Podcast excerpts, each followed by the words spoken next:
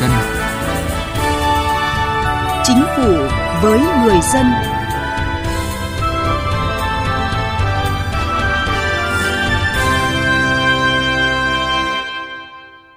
Kính chào quý vị và các bạn. Chương trình Chính phủ với người dân hôm nay có những nội dung chính sau đây. Bộ Nội vụ đề xuất bỏ hàng loạt chứng chỉ bồi dưỡng với công chức, viên chức. Giảm chi phí không chính thức, giảm tham nhũng vật. Mời quý vị và các bạn cùng nghe. Cải cách hành chính với người dân và doanh nghiệp.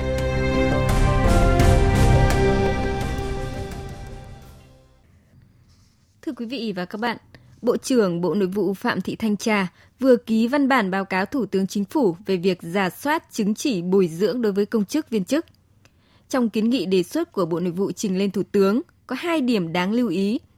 Đầu tiên là đề xuất bỏ quy định bắt buộc về chứng chỉ ngoại ngữ và tin học với tất cả 74 ngạch công chức và 155 chức danh nghề nghiệp viên chức – Bên cạnh đó, đề xuất giảm 17 chứng chỉ bồi dưỡng theo tiêu chuẩn ngạch công chức và 87 chứng chỉ bồi dưỡng theo tiêu chuẩn chức danh nghề nghiệp viên chức.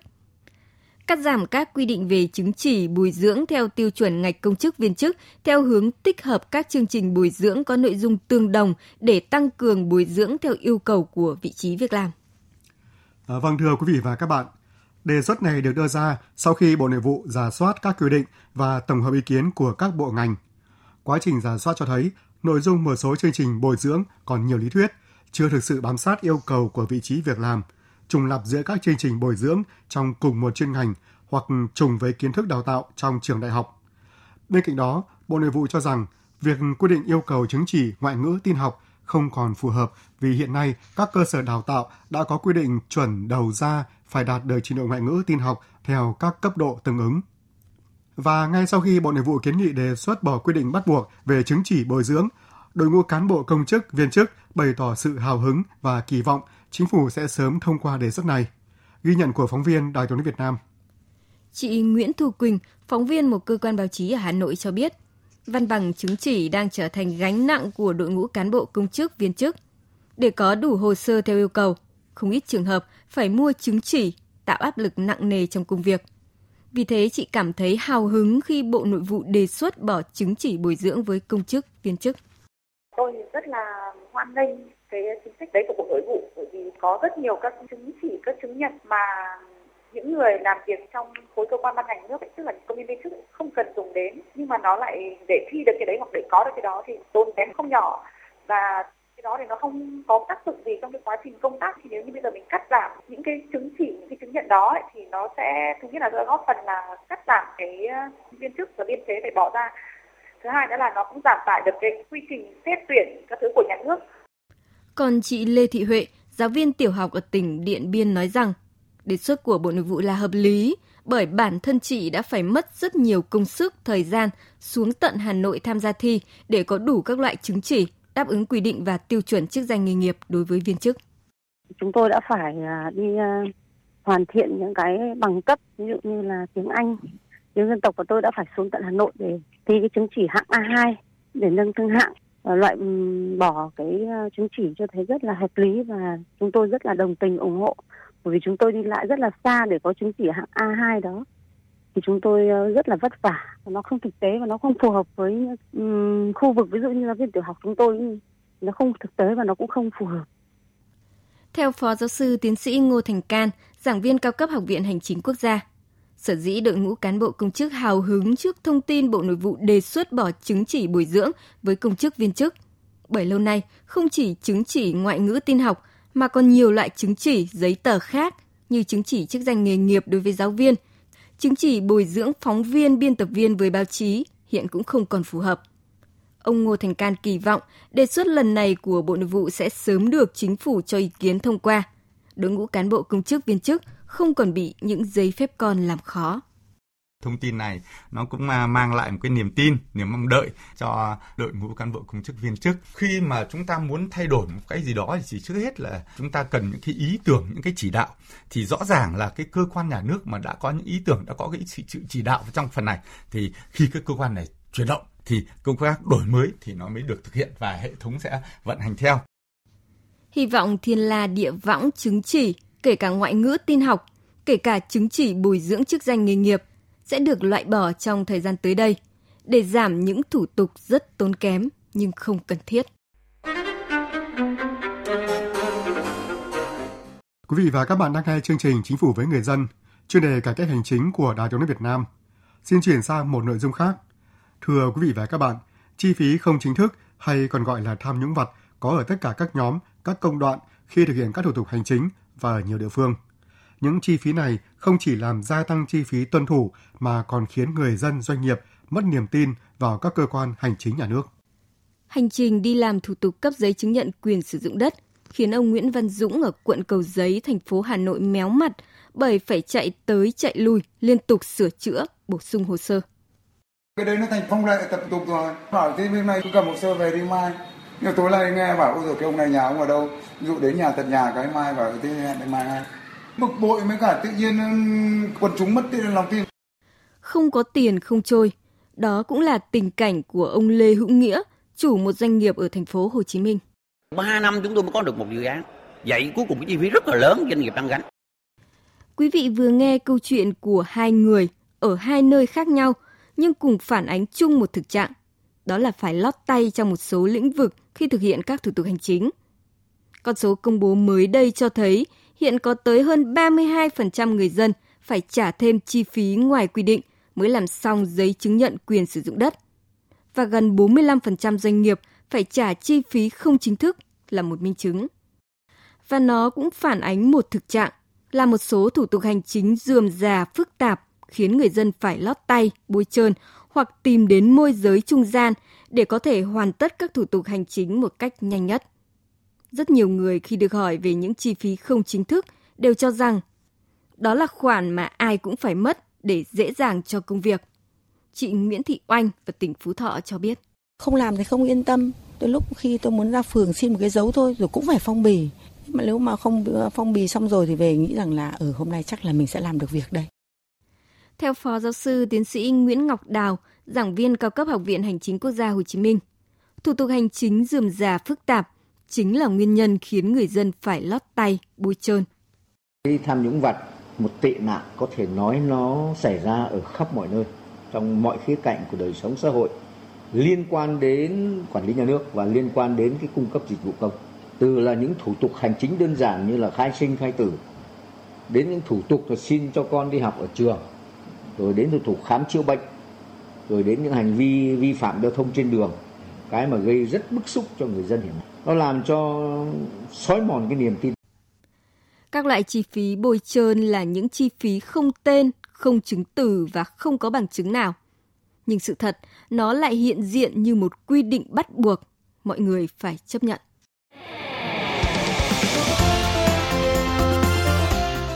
Tiếng nói chuyên gia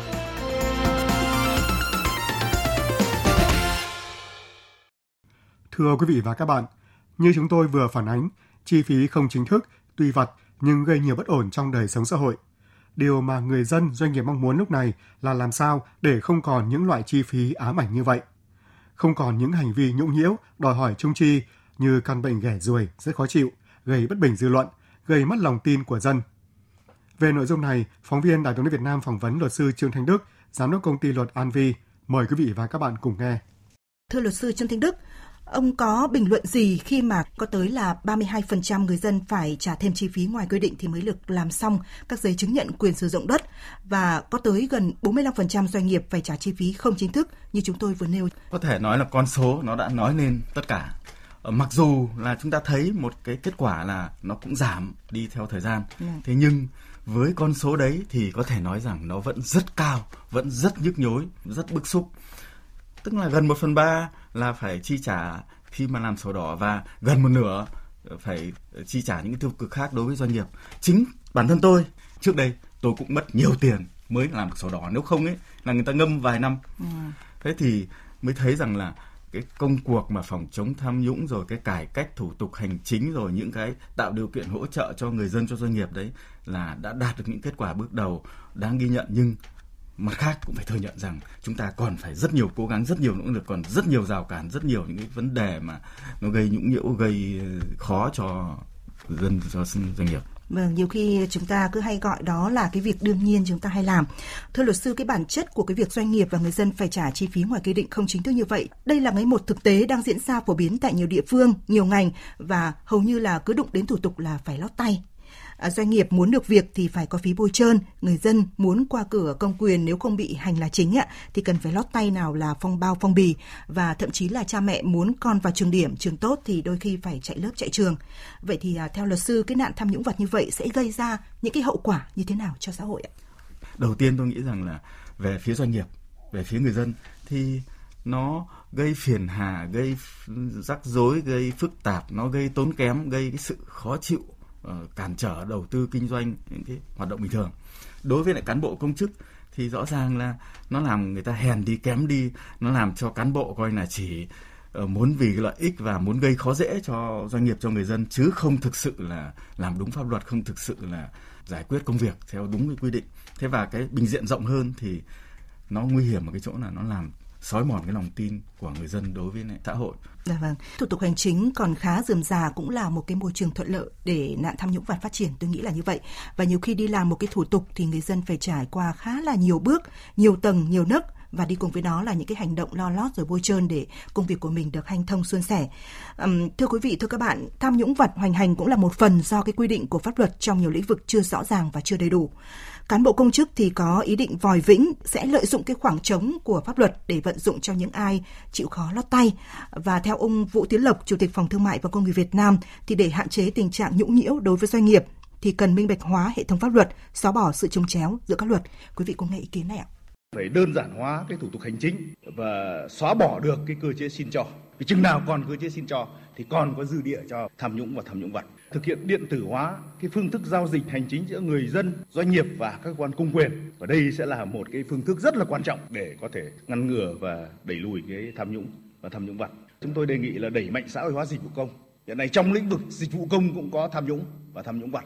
Nếu mà các cơ quan nhà nước thực hiện thì thường dễ phát sinh chứ còn nếu mà xã hội hóa để cho doanh nghiệp và người dân làm thì sẽ không còn cái tham nhũng Vâng, ở đây ông Vũ ờ, Tiến Lộc có nói về cái cơ chế xin cho rồi cái dịch vụ công nơi mà có những cái tình trạng tham nhũng vặt dễ dàng xảy ra. Vậy thì ờ, thưa luật sư Trương Thanh Đức, ông nghĩ sao về những cái giải pháp để mà ngăn chặn tham nhũng vặt như là ông Vũ Tiến Lộc, Chủ tịch Phòng Thương mại và Công nghiệp Việt Nam vừa mới đề cập đấy ạ? Tôi cũng phải nói thêm thế này, tức là đã cơ chế xin cho đã là dịch vụ công thì nó rất dễ đến cái nguy cơ cái tình trạng tham nhũng và thực tế như vậy. Nhưng cái điều nguy hiểm là khi mà nó đã nằm trong một cái chung như thế nó đã bị gọi là lan tràn như vậy thì nó không dừng lại ở dịch vụ công đâu ạ. Rất nhiều cái dịch vụ tư cũng có cái hiện tượng tham nhũng vặt như vậy. Thế thì chúng ta phải nhận diện à, chúng ta nhận diện được rồi nhưng cái khó là chúng ta phải bắt tay vào như thế nào? Thì đầu tiên tôi nghĩ rằng là phải vấn đề là giải pháp đấy uh, bỏ bớt hạn chế cải cách để hạn chế cái chuyện là xin cho. Ừ. những cái quy định mập mờ cái không rõ ràng. Chúng tôi là luật sư chuyên nghiệp suốt ngày là đọc văn bản nghiên cứu thậm chí còn đóng góp xây dựng pháp luật. Thế nhưng rất nhiều cái bản thân chúng tôi đi làm thủ tục. Gần đây tôi đã làm một số thủ tục hành chính. Yeah. quả thật là mình cũng không biết phải viết thế nào phải làm thế nào cho nó đúng là phải đi lại và buộc phải nghĩ đến câu chuyện là làm thế nào để được việc của mình. Nhất là những cái việc mà nó cấp bách nó nó liên quan đến uh, tiền bạc đến thời hạn đến trách nhiệm. Còn uh, để một trong cái hạn chế như ông Vũ Tiến Lộc nói hoàn toàn đúng. Đấy là giảm bớt cái sự tương tác cái sự gây khó dễ cái sự vòi vĩnh. Khi mà phải giao tiếp trực tiếp thì bằng cái ứng dụng công nghệ ứng dụng tin học nó hiệu quả vô cùng nó tác dụng vô cùng. Bớt chi phí bớt cái uh, hành tỏi cái gây khó dễ vì nó là máy móc, vì nó là hiệu quả, nó giải quyết được rất nhiều cái vấn đề ờ, không chỉ là ứng xử mà là thực sự là cái chất lượng, cái hiệu quả công việc nữa. Thế và cái cuối cùng thì tôi nghĩ rằng là chúng ta cần phải triệt để thay đổi về cái quan điểm, về cái tư duy, quản lý con người, quản lý công việc, mục tiêu ờ, đặt ra chính sách pháp luật để làm sao tạo điều kiện thực sự là thuận lợi nhất, tối đa nhất cho người dân, cho doanh nghiệp. Thì tự lúc đấy là các cơ quan nhà nước sẽ phải coi khách hàng là thượng đế là phục vụ người dân là cơ quan dịch vụ chứ không phải là cơ quan quản lý cơ quan coi sinh ra để coi là gây ra khó dễ cho người dân. Nếu không thay đổi được cái gốc ấy, thì tất cả những biện pháp kia cũng làm cũng có tác dụng cũng có kết quả hiệu quả nhưng nó sẽ không căn cơ nó sẽ không triệt để nó sẽ không được nhiều nó sẽ chỉ ở mức độ nhất định thôi Dạ vâng, cảm ơn ờ, luật sư Trương Thanh Đức và tôi rất là quan tâm đến cái câu nói của luật sư đó là những cái cơ quan công quyền, những cái cơ quan hành chính thì nên coi là cái cơ quan dịch vụ để phục vụ nhân dân là chính ạ. Và thưa luật sư, tham nhũng vật thì đã len lỏi vào ngõ ngách của đời sống xã hội và ngang nhiên tồn tại à, nhận phong bì lót tay thì đã thành thói quen của một số người đại diện cho cơ quan công quyền và người dân à, và doanh nghiệp. Dù muốn hay không, dù phiền lòng thì cũng phải chấp nhận điều này thôi. Từ góc nhìn của một luật sư, theo ông thì cần có một cái cơ chế, à, một cái thể chế mạnh như thế nào để có thể mà giải quyết căn bệnh trầm kha này? À, tôi cho rằng là nó phụ thuộc vào cái quan điểm của chính quyền trung ương, của cơ quan lập pháp, ờ, của cái quản lý xã hội từ cái đấy thì chúng ta sẽ thiết kế ra một cái hệ thống cơ quan để phục vụ, hệ thống pháp luật để vận hành, để chạy những cái dịch vụ, những cái thủ tục, những cái dự án làm sao vì mục tiêu cao nhất là nhanh chóng, thuận lợi, mang lại lợi ích của doanh nghiệp, của người dân, tức là mang lại lợi ích của cơ quan nhà nước, của đất nước. Nói chung, tất cả cái lợi ích đấy nó là một, chứ nó không phải là của anh, của tôi ờ, làm lợi cho người dân, tức là làm lợi cho xã hội, cho nhà nước và cái quan trọng là chúng ta phải có cái cơ chế để đảm bảo cái nguồn thu nhập cái mức sống tối thiểu của cán bộ công chức. Tất nhiên nếu chúng ta lại chỉ uh, giải quyết được cơ chế tiền lương mà không giải quyết được cái gốc uh, là cái uh, đạo đức cái giám sát cái trách nhiệm cái tư cách của người cán bộ người công chức thì cũng không giải quyết được vấn đề. Vì nói là giam dũng phạt nhưng nếu như thực sự tham dụng vặt thực sự là vì khó khăn hay là chỉ là những cái nhỏ lẻ thì chúng ta phần nào có thể là thông cảm được. Nhưng thực ra cái nguy cơ nó là cái gì? Hôm nay tham nhũng vặt, ngày mai tham nhũng lớn. Rất nhiều nơi tham nhũng vặt người ta thu rất nhiều tiền, nó trở thành là làm giàu.